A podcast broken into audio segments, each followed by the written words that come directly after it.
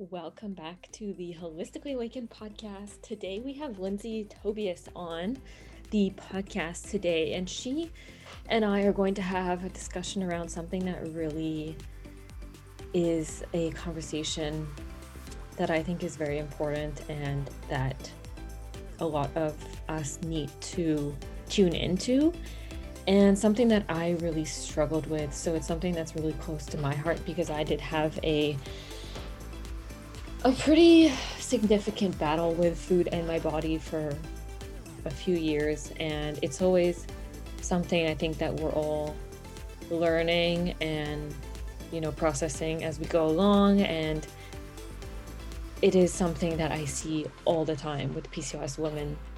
And it really breaks my heart because this is an issue that's starting earlier and earlier. Even children now are becoming obsessed with you know being skinnier or looking a certain way and they're starting diets at an earlier age and it can just be so damaging to the body on a physical level obviously but also mental and emotional. And so i think that this podcast episode today is really important because we really dive deep into it and lindsay and i both have a lot of our past experience with this and i hope that this can help you if this is something you're struggling with or if this is something you know somebody you love is struggling with, if you can share this, I think that could be so helpful to create a movement that is really looking at our bodies and food in a different lens from the sort of mass media message of eat less, exercise more, you have to change yourself, all of that kind of thing. So, Lindsay Tobias, she is a certified holistic health coach, exercise physiologist, and she's the owner of Keep Your Plants On. And she is spe- specifically coaching around relationship with food in your body and also balancing your hormones. So I'm really excited to welcome Lindsay onto the podcast today and get this conversation started.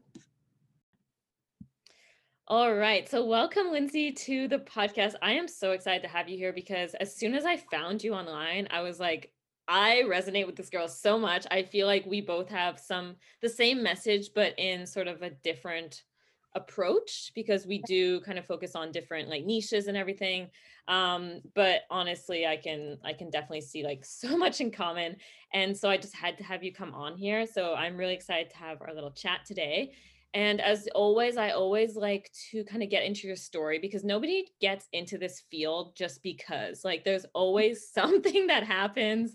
And I always love to hear a little bit about that. So, I'd love to hear from you. What's your story? Yeah. So, um, well, first of all, thank you so much. The feeling is incredibly, incredibly mutual. Um, but you're very right. No one gets into this field for no reason. And I specialize in relationship to food, relationship to body, um, helping women heal their hormones. Um, all of all of what goes around basically a very imbalanced life. And there's no way that I got into that by just maintaining a balanced life my entire existence. And it's just an easy go lucky. Um, no, I think that so a little bit about me. My name is Lindsay, and um, I'm a certified holistic health coach. And my story started about seven years ago when I lost my period. And I lost my period because I was uh, division one athlete like i was the most active person in the entire world but never for the sake of weight loss. Like it was always i was just pursuing something that just brought me joy. I loved volleyball. It was moving constantly and my body just wasn't maintaining the same pace as my mind was and um, i just became very okay with having amenorrhea and just not having a period. And actually, my first period when I was 12 was 140 days and cut off by birth control at 12 because, yep, that was the only option that you can have at 12 years old. Um, and so for a while, it it kind of just like kept going and and I didn't really think about it because why would I want my period? I'm saving so much money on tampons. Um, and then I started to get really into nutrition. And I got really into nutrition, started studying, and quickly realized that, hey, who knew food can actually manipulate your body composition? Like, I can actually change the way I look. How fascinating. And of course, we take that and we run. And for me, I didn't just take it and run, I just took it and sprinted and said, Oh, I, I, can be smaller. I can be smaller. I can be smaller. And I remember going to the gym one day and I was 20 minutes into a spin class and I fell off my bike because I had no energy, because I was demanding that my body show up for me when I was saying, There's no way I'm showing up for you. And the process of, so long story short, I had disordered eating. Um, and another way to put it would be an eating disorder. Eating disorder is a more clinical diagnosis. Um, disordered eating has a wide range and a wide spectrum. So throughout those years, I was in that wide continuum. Um, and then coming off of that eating disorder, I lost my mind. Like I about lost my mind because the only thing I cared about in life was my body the only thing that I had to offer when I walked into a room, the most interesting thing I believed about myself was my body.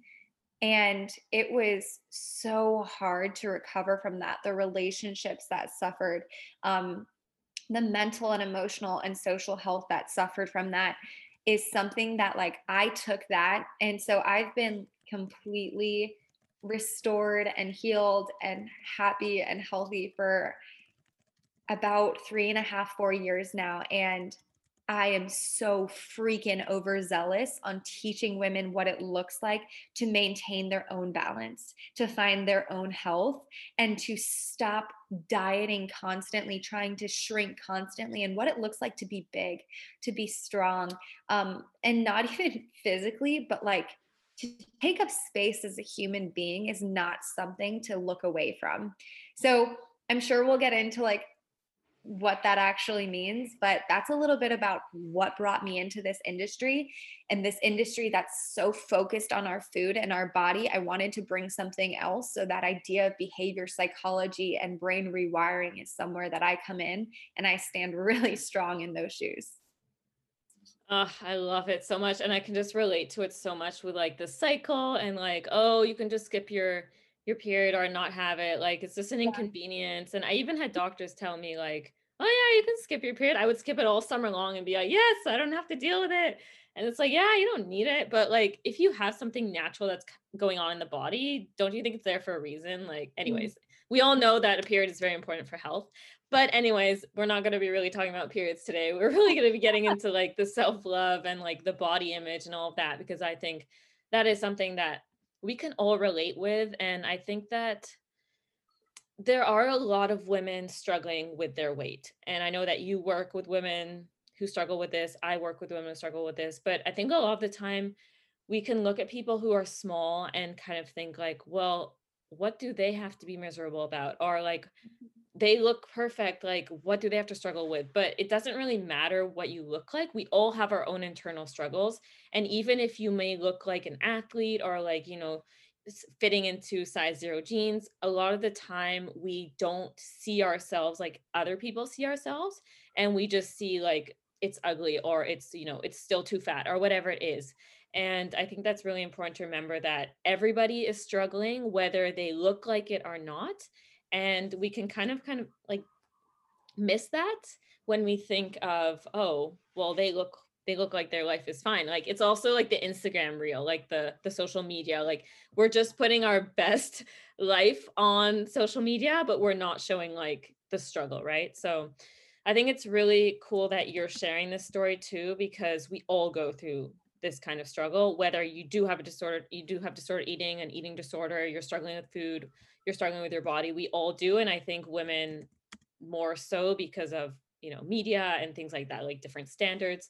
So for you i'd love to kind of before we dive into more of like the self-love movement and all of that what did you really have to let go of in this process? Because i've also gone through something like this it's not an easy process it's not like overnight but I love to kind of hear like what did you have to let go of and maybe like what did you have to accept or embrace as you went through this journey and you let go of like the obsession around your body and all of that?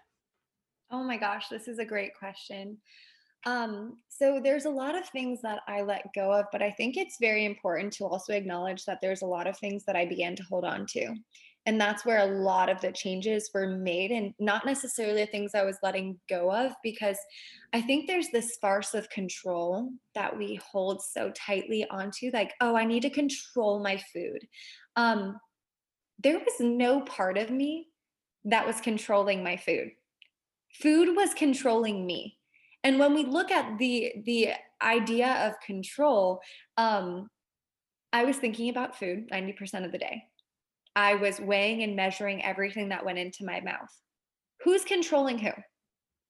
Like, there was no portion of me that felt in control. I was 100% enslaved. So, being able to let go of that. And so, what's really interesting is that seemed like a very easy process. And for a lot of my clients, they're like, oh, yeah, I want to let go of that. Your physiology talks back. And so, for me, letting go of that control of food resulted in four months of binge eating four long months where I struggled with a disorder I never had ever been.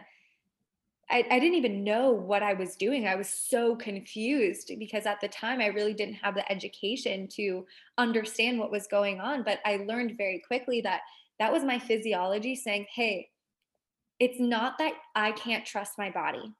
So it, that's what I kept saying, like, oh my gosh, my body can't be trusted. I can't have these foods in the house. No, no, no it's not that I can't trust my body. Binge eating was that physiological response that my body couldn't trust me. And it was going to protect me, regardless of if I was going to show up faithfully and feed it consistently. It was going to literally down regulate my leptin, which is your I'm full hormone. And it was going to up regulate my ghrelin, which is my hunger hormone. And it was also going to up regulate um, insulin, which is your fat storage hormone, to allow you to hold on to weight because you aren't taking care of your body. And so it was really important was that was probably the hardest thing for me of why am I now this crazy person? I felt very animalistic almost when it came to food um, because it is a primal response. Animalistic is actually a pretty accurate word to use there.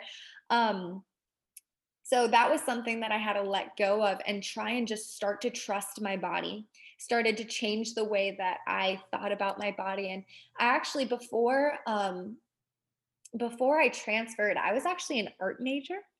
So I love art. This is sounding like I'm coming out of left field, but I promise I'm gonna bring it around.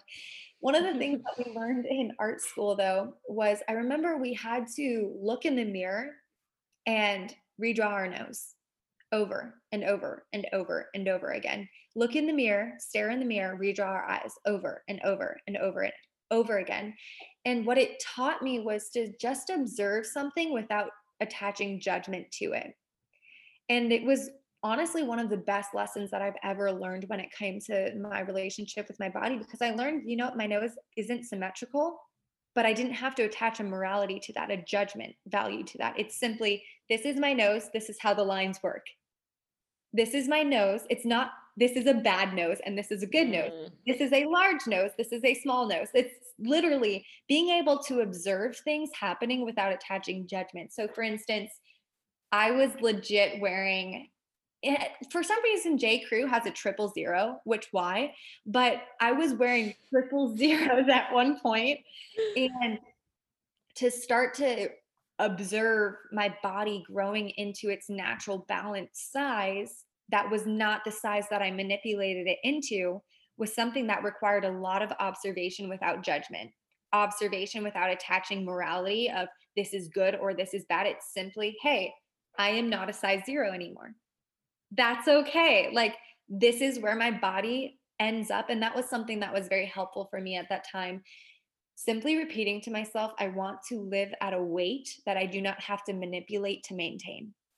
Mm-hmm. So when I mm. bring it back to basics, when I bring it back to how I was designed and created and built to live and eat and move, um, where does my body naturally balance out? Because that's actually where I want to be. That's going to be my most joyful spot. And it absolutely is.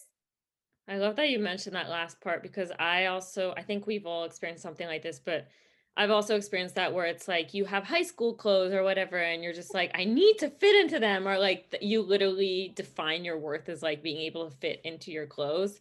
Yeah. And that was that was kind of a struggle for me for a while too. And there was something that I heard on Samantha Skelly's podcast, because she's very big into this as well, where they were talking about, like you said, is it really worth all the struggle and using all of your energy to think about food and control everything to be able to fit into the size zero? Like, is that, are you actually happy? And is this actually fulfilling? And when you think about it, it's usually not the case. Like, it's actually not worth it because you are spending so much energy and obsession around this Whereas if you just accept it and let it go, you can actually become happier. And a lot of the time we're just trying to fulfill this need that again, it's, you know, hidden under something else. It's never really, I just want to lose weight. Um, and the cycle just keeps going on and on. So I really like that you address that. And I love that you said, I can't trust my body versus my body can't trust me because our body knows how to eat and stop. It's like animals. They, you don't really see overweight animals. They just stop eating when they're full, right? And so we really can trust our bodies, um, but we have to kind of learn how to understand them. And as you mentioned, like it was really a primal response. So it's really understanding what does my body need and then it won't be acting out. And so I know there's definitely a growth in the self-love movement, which I'd like to talk a little bit about with you. And a lot of messages out there saying things like, you know, just love yourself, accept yourself. But this can be really tricky. Like it's a lot easier said than done. And for most women, I find that this can be really frustrating because they don't even know where to start. If you've been hating your body forever and somebody just tells you just love yourself, it can be really triggering and like really annoying because they're like, but I don't love myself. So for you, what's your take on the self love movement and how do we even start loving ourselves and our bodies? Yes. My take on the self love movement is probably one that isn't widely held or widely popular um, right now with the kind of rah rah feel good. Um, you are it, you are like all that you need. And like, I do think there's so much truth in that, but I think it's so important for us to wrap our minds around the idea that the root of both self love and self hatred is self obsession it's the same exact root. It's the same exact base that breeds both of them. And we're taking this woman who is spending 20 minutes crying in front of the mirror because she hates her body. And we're saying hey stay in front of the mirror. Stay in front of the mirror and now say 10 affirmations of things you love about your body. But at the end of the day she's still spending her time in front of the mirror. At the end of the day she still hasn't changed what she thinks about how she finds value in herself, she's still in front of the freaking mirror. And so that's what I'm actually like. We were, when I said before, like going back to how are we built to function? Think about what we were built to find fulfillment in. We were never intended to find fulfillment in that mirror. So we can add as many hours as we want to to our time in front of the mirror. We can change that dialogue for time in front of the mirror, but at the end of the day, we're not finding satisfaction and fulfillment in our bodies. And at the end of the day, it leads to very boring conversations, to be honest, because when we think of what's going on in our head, if it's simply, I love my arms, I love my arms, I love my arms, what are you going to add to this conversation? What can you possibly add to this conversation? It leads us into very mind numbing conversations that we're having with women all the time. I encourage my clients constantly look at the conversations around you. And that's one of the most mind blowing things to them is they'll be like i didn't realize that all day every day every woman around me is talking about her body. I'm like yeah because they're thinking about it. And there's really no way to cover that up. And when we're constantly so, one other route this takes is we need to start paying attention to the way that we value others because it is po- impossible to find a different value in yourself than the value you look for in others. So, if you're looking through your Instagram feed and you're following all of these supermodels, all of these Sports Illustrated bikini models, and you're double tapping, literally validating that that is what I want to be, we cannot be surprised when we look for that same thing in our own bodies.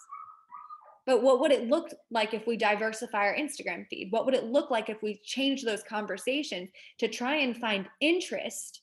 And and Evelyn Boyle actually or Evelyn Tribole, who wrote Intuitive Eating, actually words this in a way that I really love. She says, Your body is an instrument, not an ornament. And when we mm. treat our body as an ornament of like, how can I look? How can I look? How about we ask a different question of what can I be? Who can I be? Who can I serve? Like, there's so much more to life that exists outside of that mirror. So let's not add one more moment to that conversation in front of the mirror.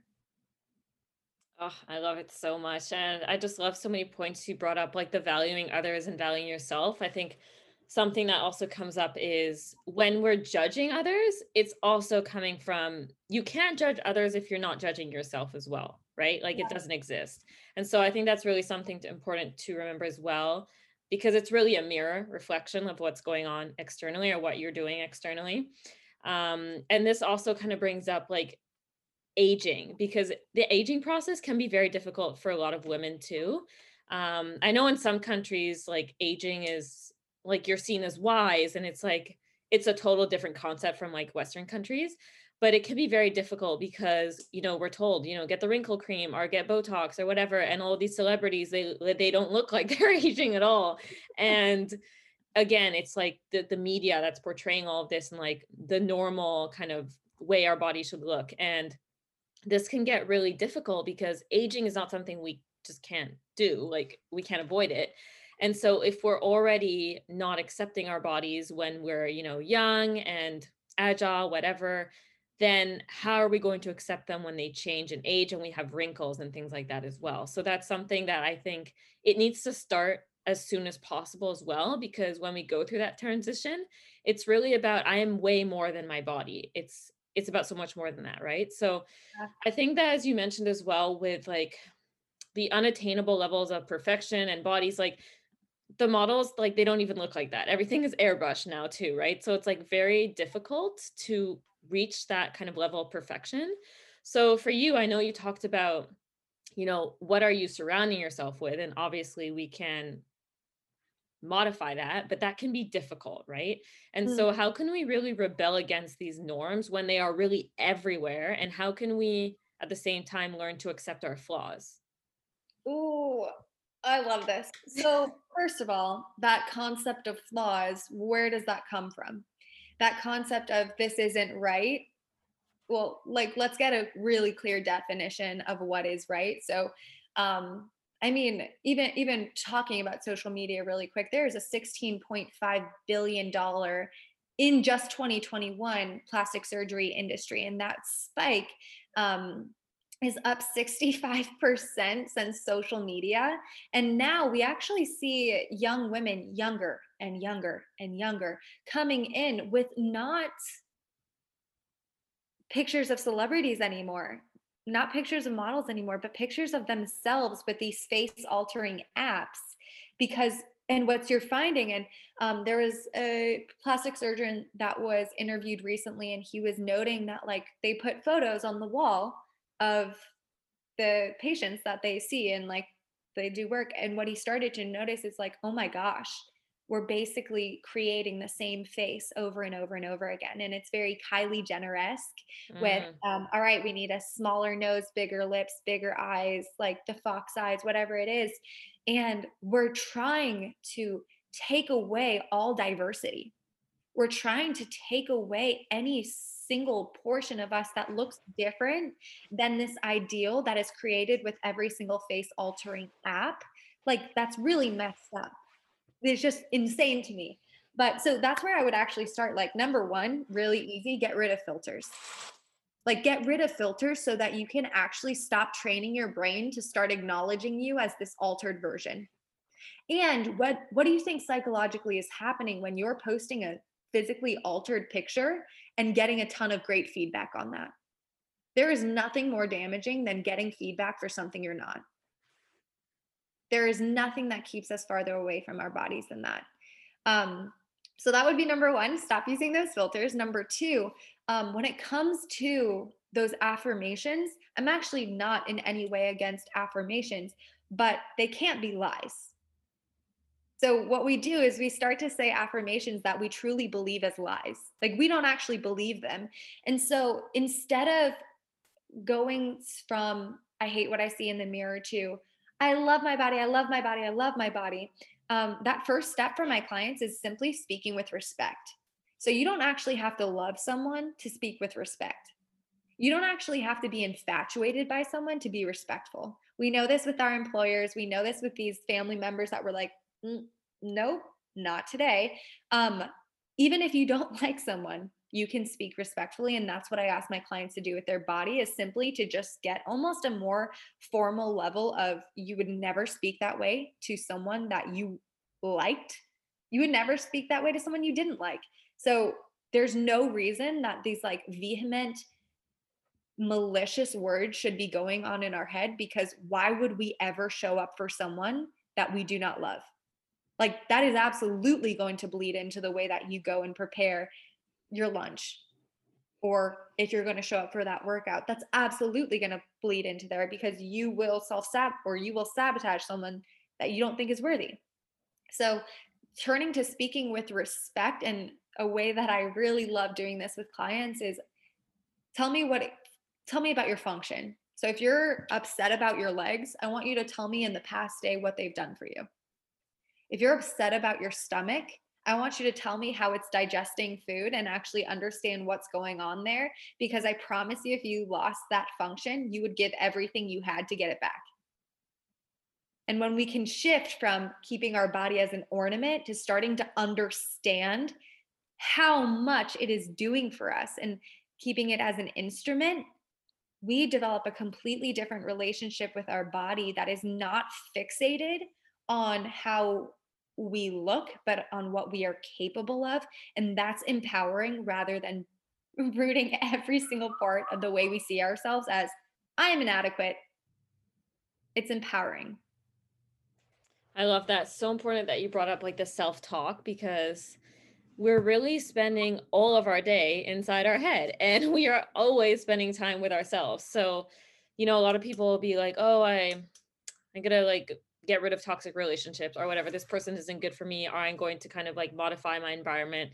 But then we kind of forget about but who's the person living in your head? Right? Like is that an empowering talk or not? So so important that you brought that up. And i also agree with the affirmations. Like i am big on affirmations but you can tell when you're bullshitting yourself. Like whether it's around health or money or whatever, prosperity, I like to kind of look at like how do we bridge the gap between what we want and where we are. So like for instance, using the word I'm learning to, I'm beginning to can be helpful because it's not like it's not a lie, but it's moving from where you are towards where you want to go. So I think that's really important because a lot of the time people are like, I use affirmations, it doesn't work. But yeah, there is a method to it. Yeah. So that is really important to yeah. talk about. Um, but I know you talked about moving from like the restrictions and control and now you're you're really preaching like the more intuitive eating or this freedom this sort of freedom around food where you're not constantly being controlled by it right? And so this definitely triggers this loss of control as we talked about and this can really go against our thinking because when we think about like intuitive eating we think well i'm just going to be out of control right? And it does bring up a lot of fear. So where do we even start with this when people are coming from controlling their food all the time like they're on diets going towards like trusting their body being more intuitive with it? Yeah. So first of all um I do absolutely teach intuitive eating, but I do actually kind of push away and push back from these labels, even the label of intuitive eating, because intuitive eating comes with 10 principles, and some of those might not work as efficiently for every single person. They might not resonate with every single person. So I've had clients that they're not coming from the same spot. And when everyone's coming from the same spot and has had the same experiences, we can have the same exact implementation. It's simply not the case with everyone. So, um, I like, for example, I still, with all of my clients, I teach them how to cook. I teach them how to meal prep. Um, and it's not a meal plan. So it's not named a meal plan by any stretch of the imagination. It's a cooking guide. I want to teach you how to make real food. You are allowed to have anything at any time. You are allowed to have ice cream. You are allowed to have cookies. You are allowed to have all of the things that you are looking for, that you are craving. Um, and you are also allowed to have a salad. You are also allowed to have a smoothie. You are also, so being able to build in, even so, I have some clients that don't start cooking their own food until six weeks in. Some of them never start and they're just not at that spot yet. And that's okay. Um, but I do think that it's important to note that, like, their food is so there's this beautiful relationship between food and the body that food is this nourishment not a manipulation. Again like we're not going into that idea of manipulation. We're using food as nourishment. It's just impossible to ever see it that way when we're in the crux of disordered eating. It's impossible to ever see that oh if i didn't have this it would actually be good for me. Like no, no, it's impossible to see it that way until we've healed our relationship with food. So, freaking step one is we need to heal our relationship to food before we can ever like you don't need more information.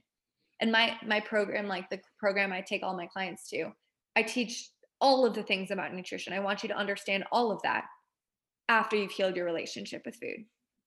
Because you really truly do not need when someone is coming from this chronic dieting, you don't need more information because information will lead you to believe that it's rules. And rules um, and structure is not this four lettered word, um, but structure that's not yours, structure that's put on you. That's that's when it becomes a cage. Structure that you put to protect yourself, shelter that you put to give yourself a home, that's when it's beautiful. So there's a difference between like a structure that serves as a shelter and something that gives you a lot of um, peace and joy and encouragement versus a cage. And that's what these food rules are. These food rules are a cage. And first of all, most of them are not even right. They're just new food rules to sell a new diet. Um, but to answer your question, like what it looks like to move into more of a freedom, we first need to gain that clarity of what our food rules are. What are these rules that are external? Because we spend so much time focusing on all the external rules, not acknowledging that we've never thought twice about our internal cues. Like we have eight you have eight hormones in your body that are solely responsible for regulating your optimal intake. You literally have MyFitnessPal built inside of you, but we do not know how to listen because anytime we experience signals, we suppress them. Anytime we experience communication in our body, we say, no, no, no, that's too much food or no, no, no, I, I can't be trusted. And we think we can't be trusted because we restrict. So I'll paint a picture for you. Um, if you've restricted cookies and oh my gosh, I would die to have a cookie. Wow, a cookie is going to be so good. And you decide one day, you know what? I'm done saying no. I'm going to have cookies and then I'll start again tomorrow. Why in the world would you ever have a normal amount of cookies? Like, restriction is what is breeding this fixation with food restriction is what is breeding this obsession. And that's kind of where i want to start is what are you restricting? Because i promise you that's also probably the same thing you're overeating and feel out of control around. Can we bring that into your life? And instead of saying like having these freaking camps of good food and bad food is this beneficial?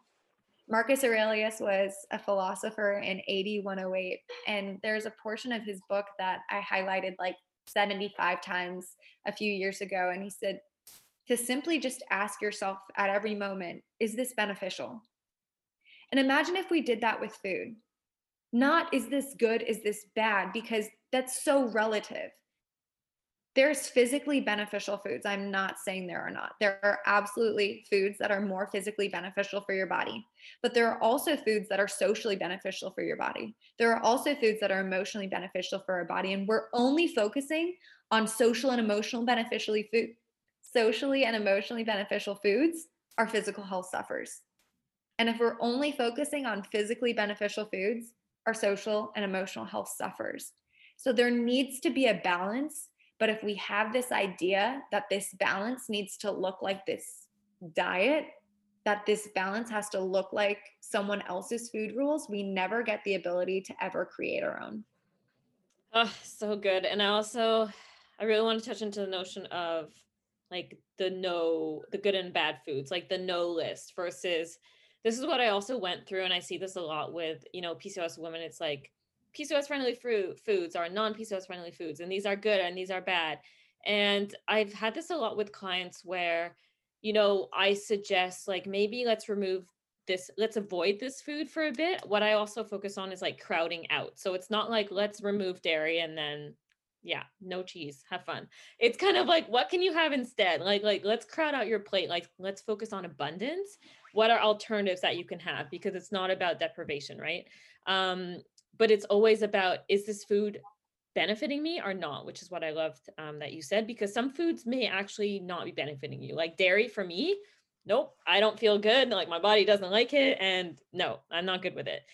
Um, and so this is choosing it out of more of a sense of self-love and self-respect because I actually know what it feels like when I eat dairy and I'm like, it's not worth it and I don't feel good. And I actually like feeling good in my body. So I'd love for you to touch on that a little bit in terms of like ver- choosing foods out of like, no, I can't have it versus like, actually, I choose to feel good, right? Yeah.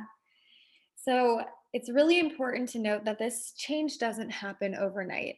And if you've been dieting for years, if you've been restricting for years, if you've had this fear around food for years, there might be this con- continuum of compensation that happens.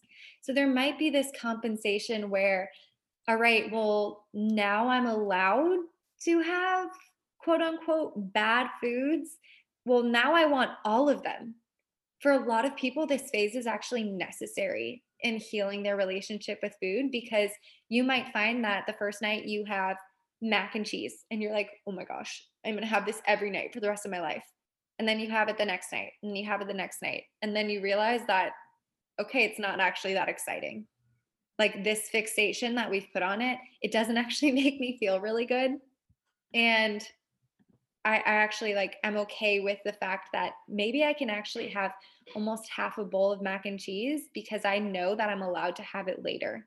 And if I'm allowed to have this food later, then there's no reason to feel this really high paced frustration almost when we're eating and like this hesitancy or um, need to eat everything and then go back and get seconds because I'm never going to have it again. Um, so I do think it's important to note that first for for some people, that's a really important phase that has to happen. Um, not for all people, but for some people, that's a really important phase that has to happen of being able to acknowledge that there needs to be some letting go of that white knuckle grip that we have on all of our food rules. Um, and you might feel a little bit out of control. And that's why I love working with clients through this phase to give them that daily encouragement because that growth exists in those daily moments. Um, so beyond that when it comes to starting to understand so we're i'm actually saying this is as your relationship to food is healing and after it's healed what it actually looks like to say no to something um, in a really beneficial way. So I want to I want to think of this as like if you had a shrimp salad and you got food poisoning and you came to me and you're like, I feel horrible. Like I literally just vomited all night. And I was like, hey, Lawrence, guess what? You don't have to have a shrimp salad again. There is no way you would ever read that as restriction because it really wasn't benefiting you. It wasn't serving you in any way. You would read that as reward.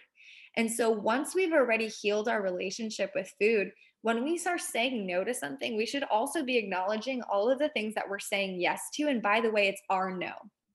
It's not someone else's no. So when I'm saying no to something, it's because I'm saying no to something, not because someone told me I should say no to something. So the things that don't really serve me do not feel like a restriction because I've made a decision for something that serves me a lot more. So for you specifically with dairy, you're saying no to dairy because you're also saying yes to lower levels of inflammation and the joy that you've experienced with your skin. Like that's a really important differentiation to seeing. So, like, reward is saying yes, restriction is saying no. And like I was saying before, like that restriction leads to fixation. And when you realize that these foods don't have as much power over you, and something I check in on, my favorite thing to check in on with clients is we'll check in multiple times as I'm working with them. All right, what percentage of your brain is going towards food? And getting to see that number come down and when that food no longer holds this heavy weight in our mind and in our life it becomes so much easier to actually make our own decisions. And those decisions need to be educated. So like the way that i work with my clients when i'm teaching them about gluten i'm teaching them both sides. I'm teaching them why it may not work for you and how to see if your body is signaling that. But i'm also teaching them and i know you do this exact same thing but I'm also teaching them why it actually might work for you. And if it does work for you by your body signaling these things, then here are some really beneficial ways to include gluten into your life. And at that point, it becomes your choice. It becomes your quote unquote rule. And it's no longer gluten is bad. It's, hey, it doesn't serve me or it's not beneficial, or it does serve me and I can consume it with joy. So empowering. Yeah, I love it. And I, again, could talk forever, but we will need to wrap up the podcast. So I think I'm going to have to have you back again because we didn't get through it all.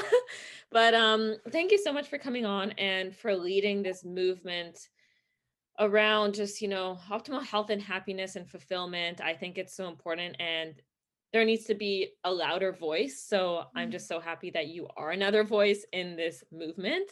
And before we hop off, I'd love for you to share where can people find you and how can they kind of get to know you a bit more if they feel like they're resonating? Yeah, well, thank you so much. Um, you can find me on Instagram at Keep Your Plants On. Um, that is Keep Your Plants, not Pants On. I've gotten my fair share of like strange looks because people assume I'm like a sex therapist. Love um, it. yeah so i'm keep your plants on um, and there's tons more puns where that came from. And then you can find me and yeah i am very active on instagram. I am constantly helping people. So like if you work with me or if you do not work with me i love being a part of any portion of your health journey. So please feel free to reach out or just like come along for the ride and then you can find me on my website at howtokeepyourplantson.com I love the name. It's so original. I love it. Um, okay, awesome. Yeah, so I will put the links in the show notes for you guys to check out. I highly recommend following her. It's been such a joy chatting with you, and I thank you so much for coming on and sharing your knowledge and your wisdom with us. Thank you so much.